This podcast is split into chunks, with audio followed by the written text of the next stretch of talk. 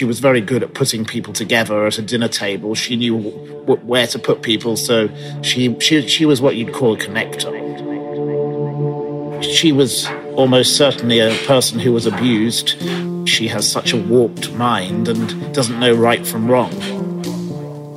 She was useful to Jeffrey Epstein. He came into that circle, but who brought him into that circle? Ghislaine Maxwell. I'm Nicola Tallant, and you're listening to Crime World, a podcast about criminals, drugs, and the sins of the underworld in Ireland and across the globe. Ghislaine Maxwell was the queen bee of the London social set, and later she mixed with New York's elite, courting billionaires, presidents, and celebrities.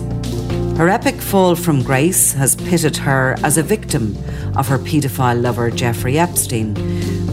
Is their case really all about his abuse of girls and minors to fulfill his insatiable sexual appetite?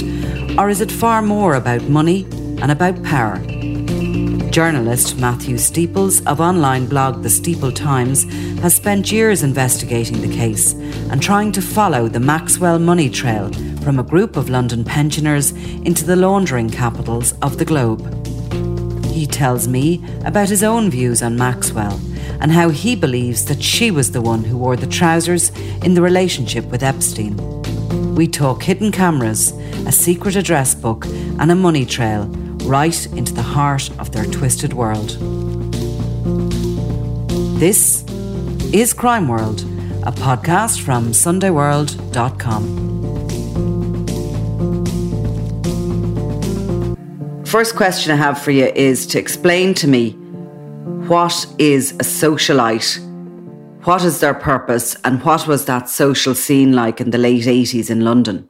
Well, a socialite is a person who um, has money and wealth and doesn't have much to do really somebody who who likes to flit around the events and be seen and be noticed um, you know a, a, a note a most notable one was probably a lady called Tara Palmer Tomkinson who was um, you know a close friend of the royal uh, friend of the royal family um, you know she was famous for being seen at parties and that's what these people did. They they didn't really do much else. They, they weren't noted for their brain power. They were noted for being photographed and doing silly things. Um, the things have changed, have they, on the social scene? Because nowadays, sort of back when we're talking about in the late 80s, early 90s in London, you had to have money to be involved in that social scene. You had to be somebody, you had to have a bit of heritage. Nowadays, it's probably the social influencers, the stars of Love Island and such that are the ones that are, are, are the modern day socialites. The world has changed because of the internet, as you suggest, um, and the thing called TikTok and um, Instagram. And now these people are famous for taking snaps. I was in Saint Tropez only a couple of days ago, and I was in a restaurant, and all these people were videoing their friends and standing there, and they think they're famous, but what are they famous for? It's rather like the socialite, but it's a different form of it, and and it's young. They're, they're much younger than they used to be, and they they live through their Instagram accounts. They they and they actually believe that they are famous. Well, they control it a bit more, maybe as well. You know, as as things have gone forward, they are the ones taking their pictures and approving them before they put them out there are instances when people do use this for good. And I knew this young lady who was studying at um, fashion college, and when lockdown happened, she she set up a business um, uh, making um, clothing out of football scarves. And Kim Kardashian watched this, and then she she at the age of nineteen started a business and now employs six or seven people and that's somebody who's been creative and used it for good but um, I think most of these people are just vain and vacuous. So, bringing us back to the late 80s, and the reason we're talking about this time is, of course, because of Ghislaine Maxwell, jailed for 20 years for her role in five counts of sex trafficking. Um, and she's obviously majorly in the news, but back then she was very much the queen bee of the London social set. And she did come from that heritage I described. She was vastly wealthy. Her father was Robert Maxwell. Just tell me a little bit about her and you know, where she was popping up in London, how significant she was in those times? Well, Ghislaine, Ghislaine was born into a family of wealth and privilege. She had an education um, at Oxford University. I don't know how bright she was, but she does. If, if you listen to her TED talks, she comes across quite intelligently on about her passion, which is the oceans. But she was socializing when she was at university with uh, Boris Johnson, Rachel Johnson, people like that. She she was at school and university with Cressida Dick, the Metropolitan Police former commissioner. Um, she knew lots of very famous people. She was photographed with people like um, George Hamilton. Um, you know, she she knew people from across the social divide of of politics and privilege and power and society because of of who her father was, because he owned a newspaper that gave them a lot of access. You know, she was seen with the Marquis of Bath. She was seen with you know American people. She was she, it was a very international jet set lifestyle she led. Her home home in London until she moved to the Kinnerton Street house where the famous photograph was taken was in South Kensington. She's always been in the, the centre of London. Um, and she was obviously invited here, there, and everywhere. And her address book, which I have a copy of, um, it, it, lists aristocrats. It lists people like Bernie Ecclestone. It's it's a whole mixture of different people, but they are all people that are useful. And I believe that that address book was her address book rather than Jeffrey Epstein's address book because most of the people I know who are in that address book said that we ne- we never actually met this man Jeffrey Epstein. Knowing well, they, they never knowingly met him, but they would have if they had met him, they would have remembered him, I'm sure. But they did. They they claim not to have met him, but they did know her, and she ran a thing in the 80s called the Kit Kat Club, which was a sort of social network. Um, you know, it was a prior thing to all these things like um, Facebook and all of that. It was a it was a, a real life social network, and she was very good at putting people together at a dinner table. She knew w- where to put people, so X could do Y with Z. It was she she she was what you'd call a connector. Mm. And grew up in a, a, very in a home with a very very domineering father that has been well documented. Robert Maxwell had nine children. She was the youngest, and he seems to have verbally abused each one of them. Um, over his time, he was a very very powerful figure. He he not only verbally abused her. Um, if you believe the word of a lady called Eleanor Berry, whose book I have here, um, My Unique Relationship with Robert Maxwell, The Truth at Last. Um, Eleanor Berry was the daughter of Lord Hartwell of the Daily Telegraph. Um, and Eleanor Berry, um, in her book, talks of how she was in a room with Ghislaine at the age of nine, and Ghislaine told her that her father was going to beat her. And she was allowed to choose what instruments of choice she would be beaten with. And there were whips and chains and shoehorns and all sorts of things. And the fact is, if you believe Eleanor Berry, um, Ghislaine was abused as a child physically by her father as well as mentally.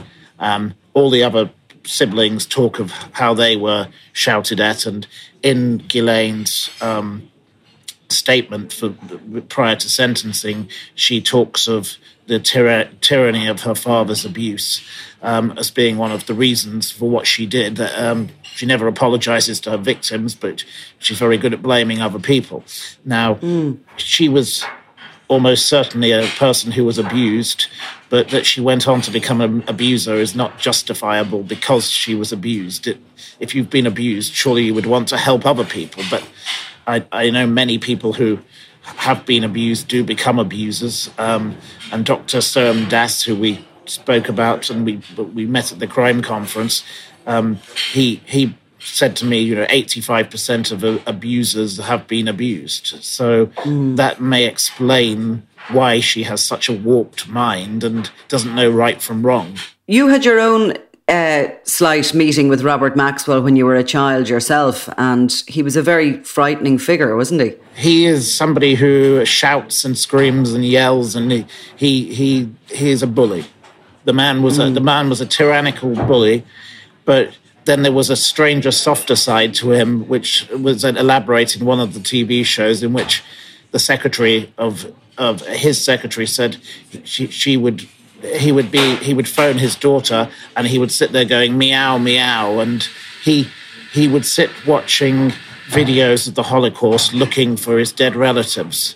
So he himself was a very damaged person, which may hmm. explain mm. why he equally didn't have the right moral compass. Now, in 1991, Robert Maxwell fell off the back of his super yacht, the Lady Ghislaine. We don't think nobody's really come to proper conclusions about exactly what happened, whether it was a suicide attempt or if he simply had an accident. But um, things changed dramatically then for the family, or certainly should have, because it was around that point that it was recognised that 500 million almost had gone missing from the Mirror uh, Group pension funds.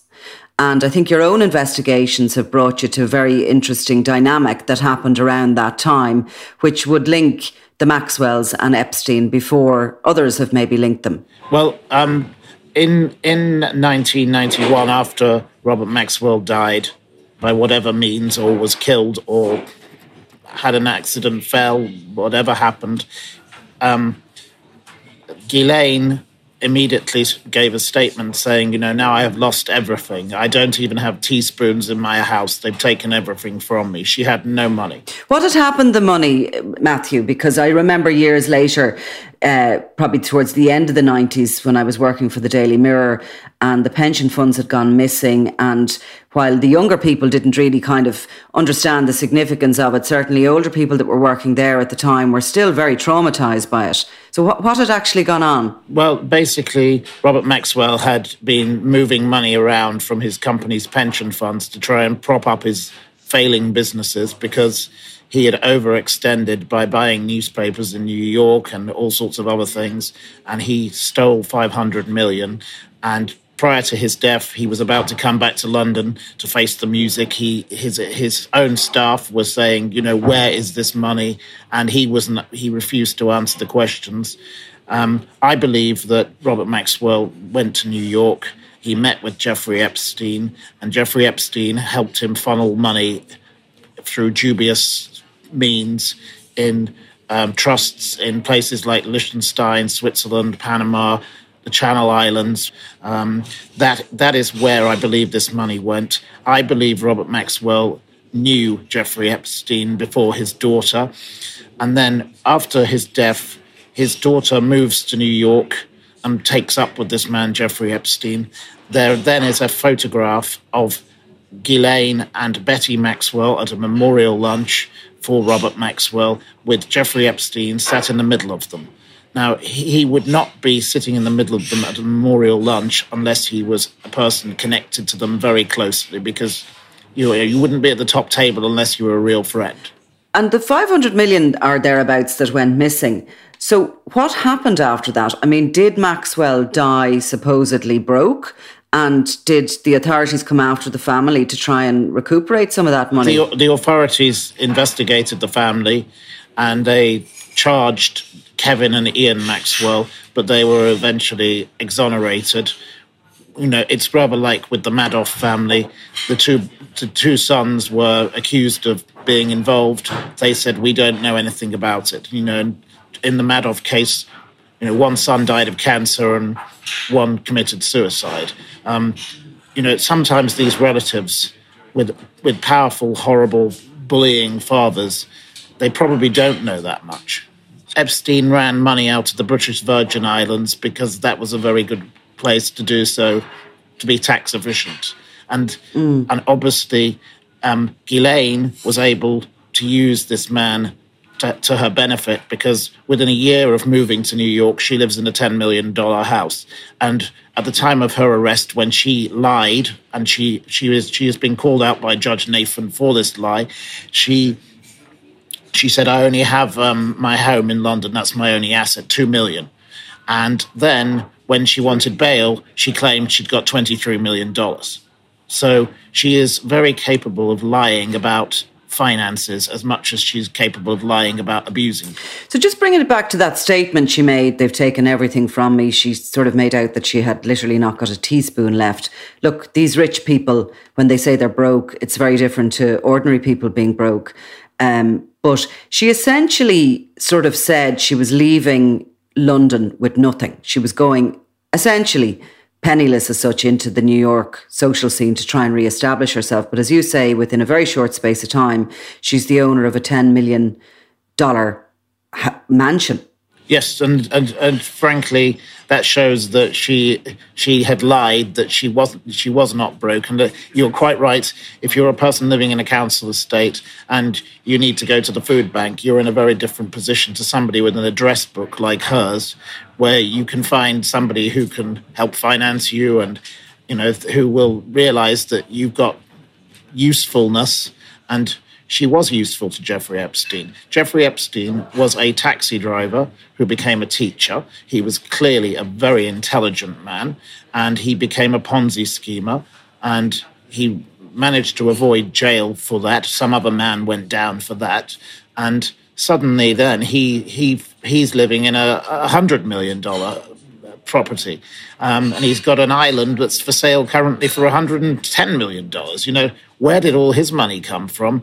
And, you know, the likes of Jes Staley, the Barclays ch- chairman, who um, CEO, has now left that company, he was he was spending time with him. He was he came into that circle, but who brought him into that circle? Ghislaine Maxwell. And obviously, and we've heard it played out that she was bringing in a conveyor belt of, of young masseuses and schoolgirls and uh, kids from trailer parks for him to abuse. I would say those people were brought in to be used for blackmail.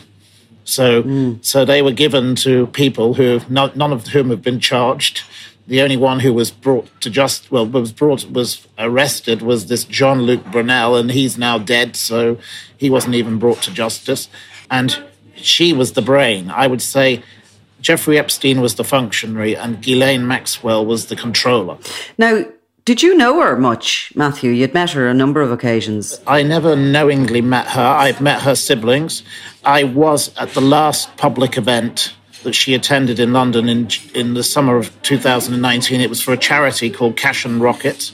It was run by um, a lady called Julie Brangstrup. And Miss Brangstrup um, was running this Cash and Rocket rally. It was a car race from London to Monaco for the benefit of victims of sex trafficking, ironically. Um, and it, it, was female drivers. And one of the drivers was Ghislaine, who was with Nick Mason's wife, the Pink Floyd drummer. Um, and they were driving an Alfa Romeo, which weirdly I had a photograph of. Um, and um, and the party was at a restaurant very near here called Bibendum, and uh, the reason nobody took any pictures of Ghislaine was people like Paris Hilton were in this rally, and everybody was taking pictures of her.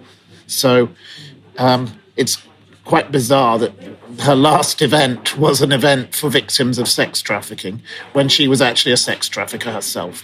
And when it began to unravel, was there, you know, was there shock back in London? Um, that this is what she'd been doing? Um, a friend of mine who I was speaking to last night, who knew Ghislaine very well, and whose husband, ex-husband, was a close um, associate of Prince Andrew, um, a billionaire who helped fund him. Um, she she said, "I just can't believe this of this lady. This lady is calm and you know she's pleasant." Another lady I knew lived with Ghislaine in New York for a time, and a British aristocrat and she said she was a bully. She said mm. she always belittled me, and she was always mean to women, and she preferred the company of men, um, and she she could be very vicious, like her father. Um, so there's two different contrasting sides to her. There's the side where you know if you read the the statement she put to the court prior to sentencing, all of these people say she was always the first to help. She'd always get you money if you needed it. She'd she'd always you know, if you if you had nowhere to stay, she'd find you somewhere to stay. But other people say this woman was vicious. Um, one of the five victims who I speak with regularly, she has nothing but contempt for her, and she comes from a, a a society background herself. She said the woman was vicious and bu- a bully.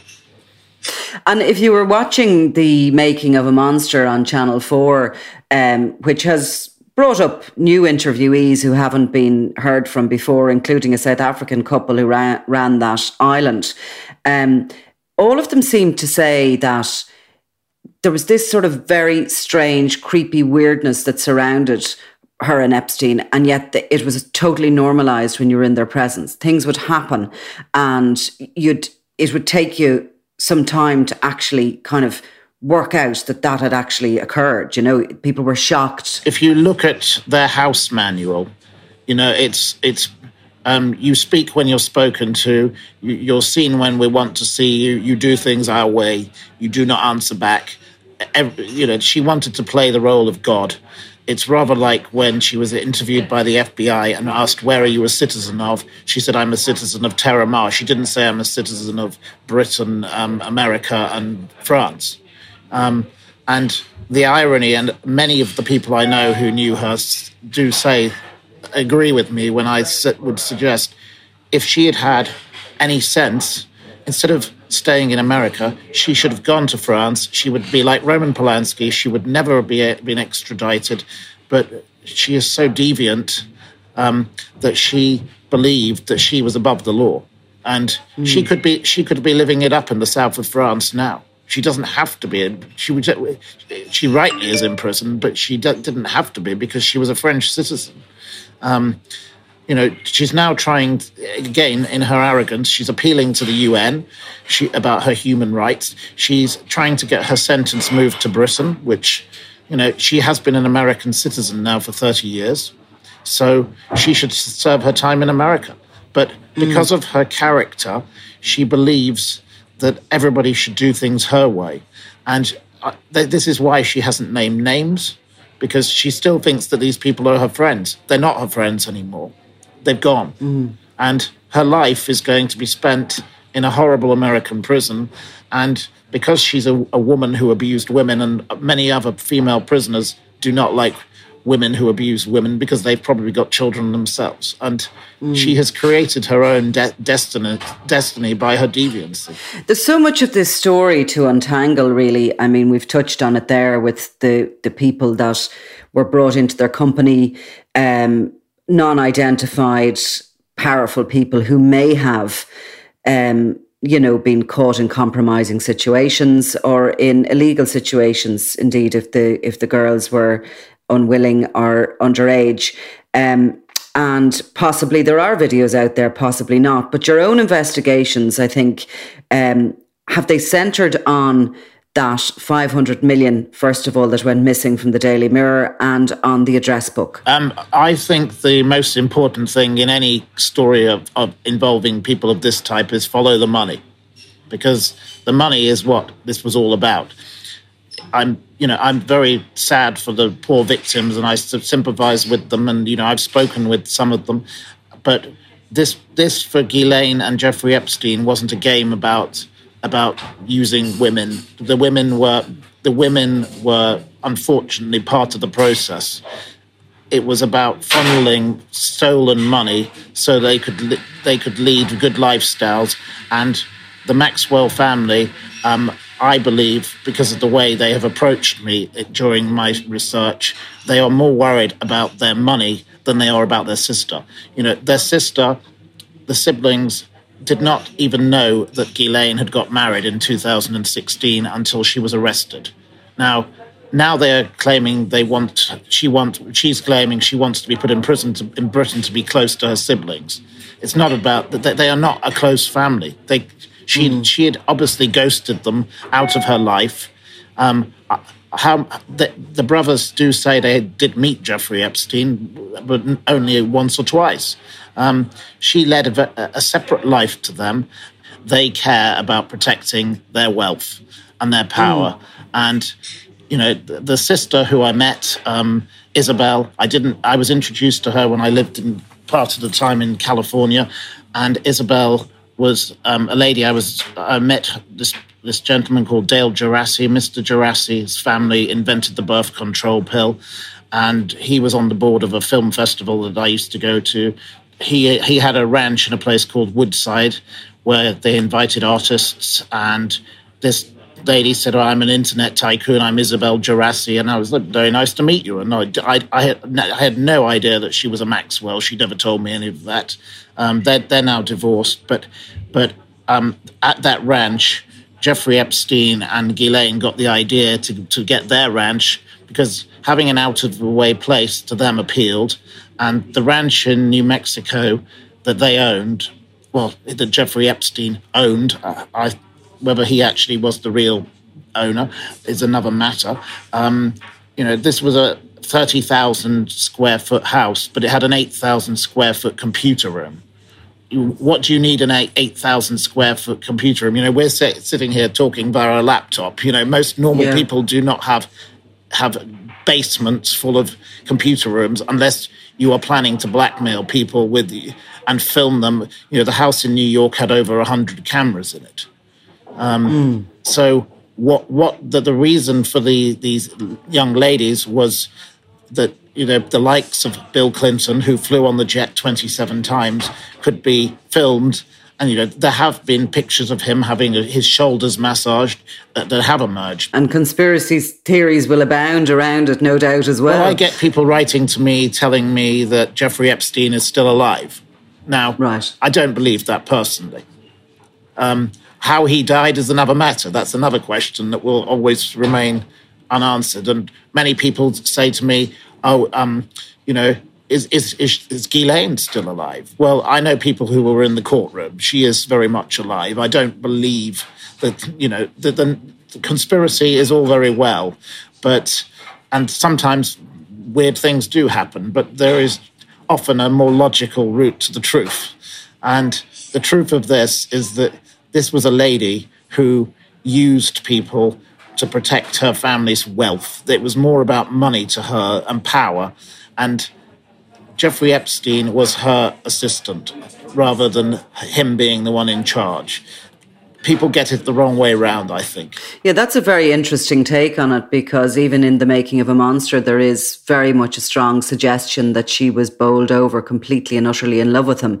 And she was only providing these women for him because he had this sexual appetite that she couldn't keep up with. That she fe- felt like she was the queen bee amongst all this and, and was quite happy to turn a blind eye and to provide him with these girls. The blind eye is the key thing with her with regards to these, these women because to her, those women, as she said, they're trash. She yeah. said she viewed yeah. these people as beneath her. They were they were subhuman to her. They they were just there to be used. And you know, she'd grown up in a world where people were dis- dispensable. And you know, her father used to relieve himself off the top of of the Mirror offices and to the people of Fleet Street because he had contempt for the public that read his newspapers that provided his income. He didn't mm. respect. They had no respect for anybody. You know, meanwhile, Ghislaine, who claimed to have lost everything, goes to America and lives a life of privilege. And she has the arrogance to buy a, buy a house whilst on the run called Tucked Away. You know, everything is an up yours to the system.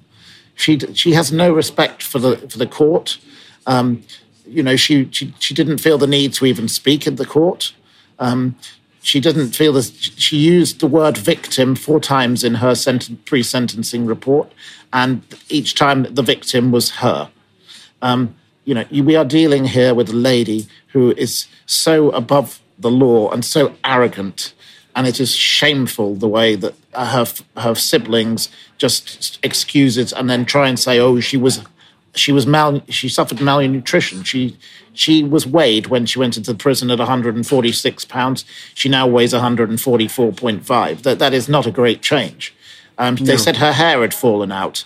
People I know who were in the courtroom, they said her hair looked perfect. Uh, she had perfectly normal hair. You know, she went to the court when she, when allowed to dress in her own clothes. She wore she wore cashmere jumpers. You know, she's not she's not someone who's uh, on the breadline and needing the food bank. She mm. and she will have spent a vast amount of her fortune uh, on on paying her lawyers. The bills will be upwards of ten million dollars, I would believe.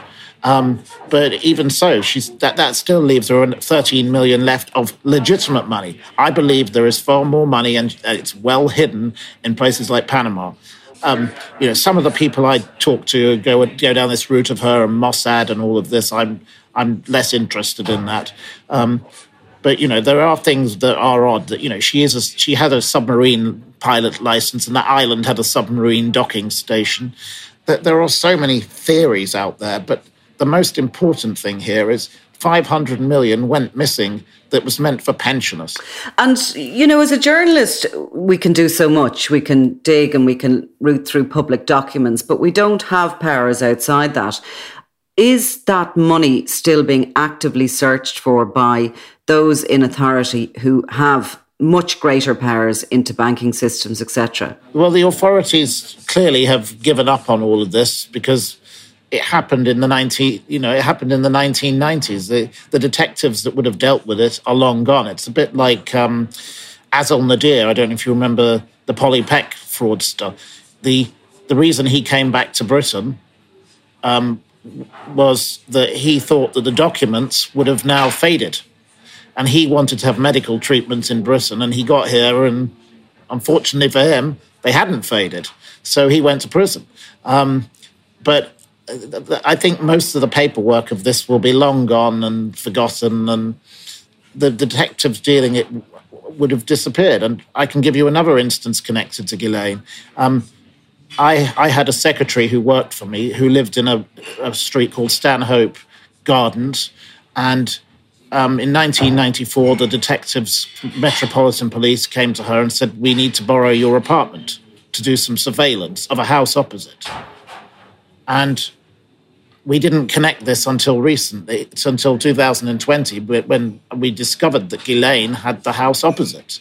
And they, the detectives said, There is a lady here running a brothel. And there were young girls coming and going, 1994, out of her house. And I, I published this lady's statement. She doesn't want to go out, she doesn't want to be, talk about it because, rightly, you know, I've been threatened by the, the Maxwell's associates. Um, you know, they have powerful people, and this is an elderly lady now who whose home was used. And I wrote about it. Channel Four came to me and they said um, that they named the building, and I hadn't ma- named the building where this lady lived, but they knew, they said we have another person from the same building whose flat was used, and we want your lady to go on record. And you know that why did the Metropolitan Police do nothing about her in 1994? And why has she not been investigated in Britain? So, going forward in this, and she's obviously appealing her 20 year sentence, she's incensed that she has been found guilty and is consistently refusing to engage with victims, apologise, or admit any sort of guilt in, in all of this. She, as you say, has viewed herself as a victim. Um, but going forward, is there going to be any major fallout? Is there anything in that address book you have? Are there people in that who should be worried? Or does that kind of sense of power and money prevail no matter what? Well, the, ne- the next stages, apart from her appeal, are that. Um, Virginia Roberts uh, Giuffre um, is she currently is being um, it, she's in, involved in a court case with Alan Dershowitz, um, who claims that you know she's made up things about him. Um, so that will that will that will be one of the next stages. And Virginia Roberts also uh, has been accused by one of the other victims, and there is supposedly going to be an investigation into that. Um, the lawyers have said that if Prince An- they want they want Prince Andrew further investigated, and and if he goes to America, you know the FBI will want to question him. He will just not go to America.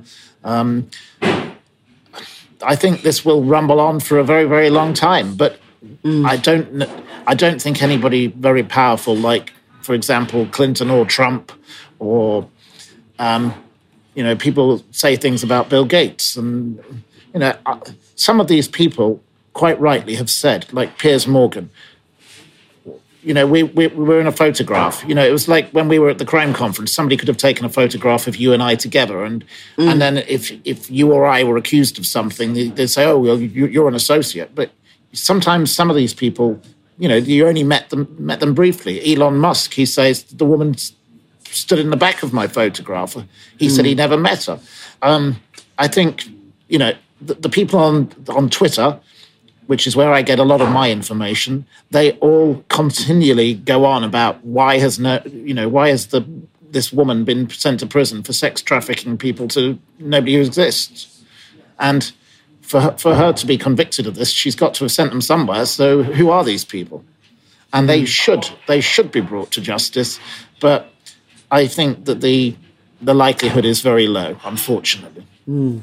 Because really, you know, in the end of the day, it's all is about the money, and money is all powerful. But think about Prince Andrew, who's who said, you know, I never met this woman. I I was able to prove that Ghislaine had lied about the house. I was the first person to get the picture of the bathtub in her house, which she said was too small for anything to happen in. It was a standard sized bathtub.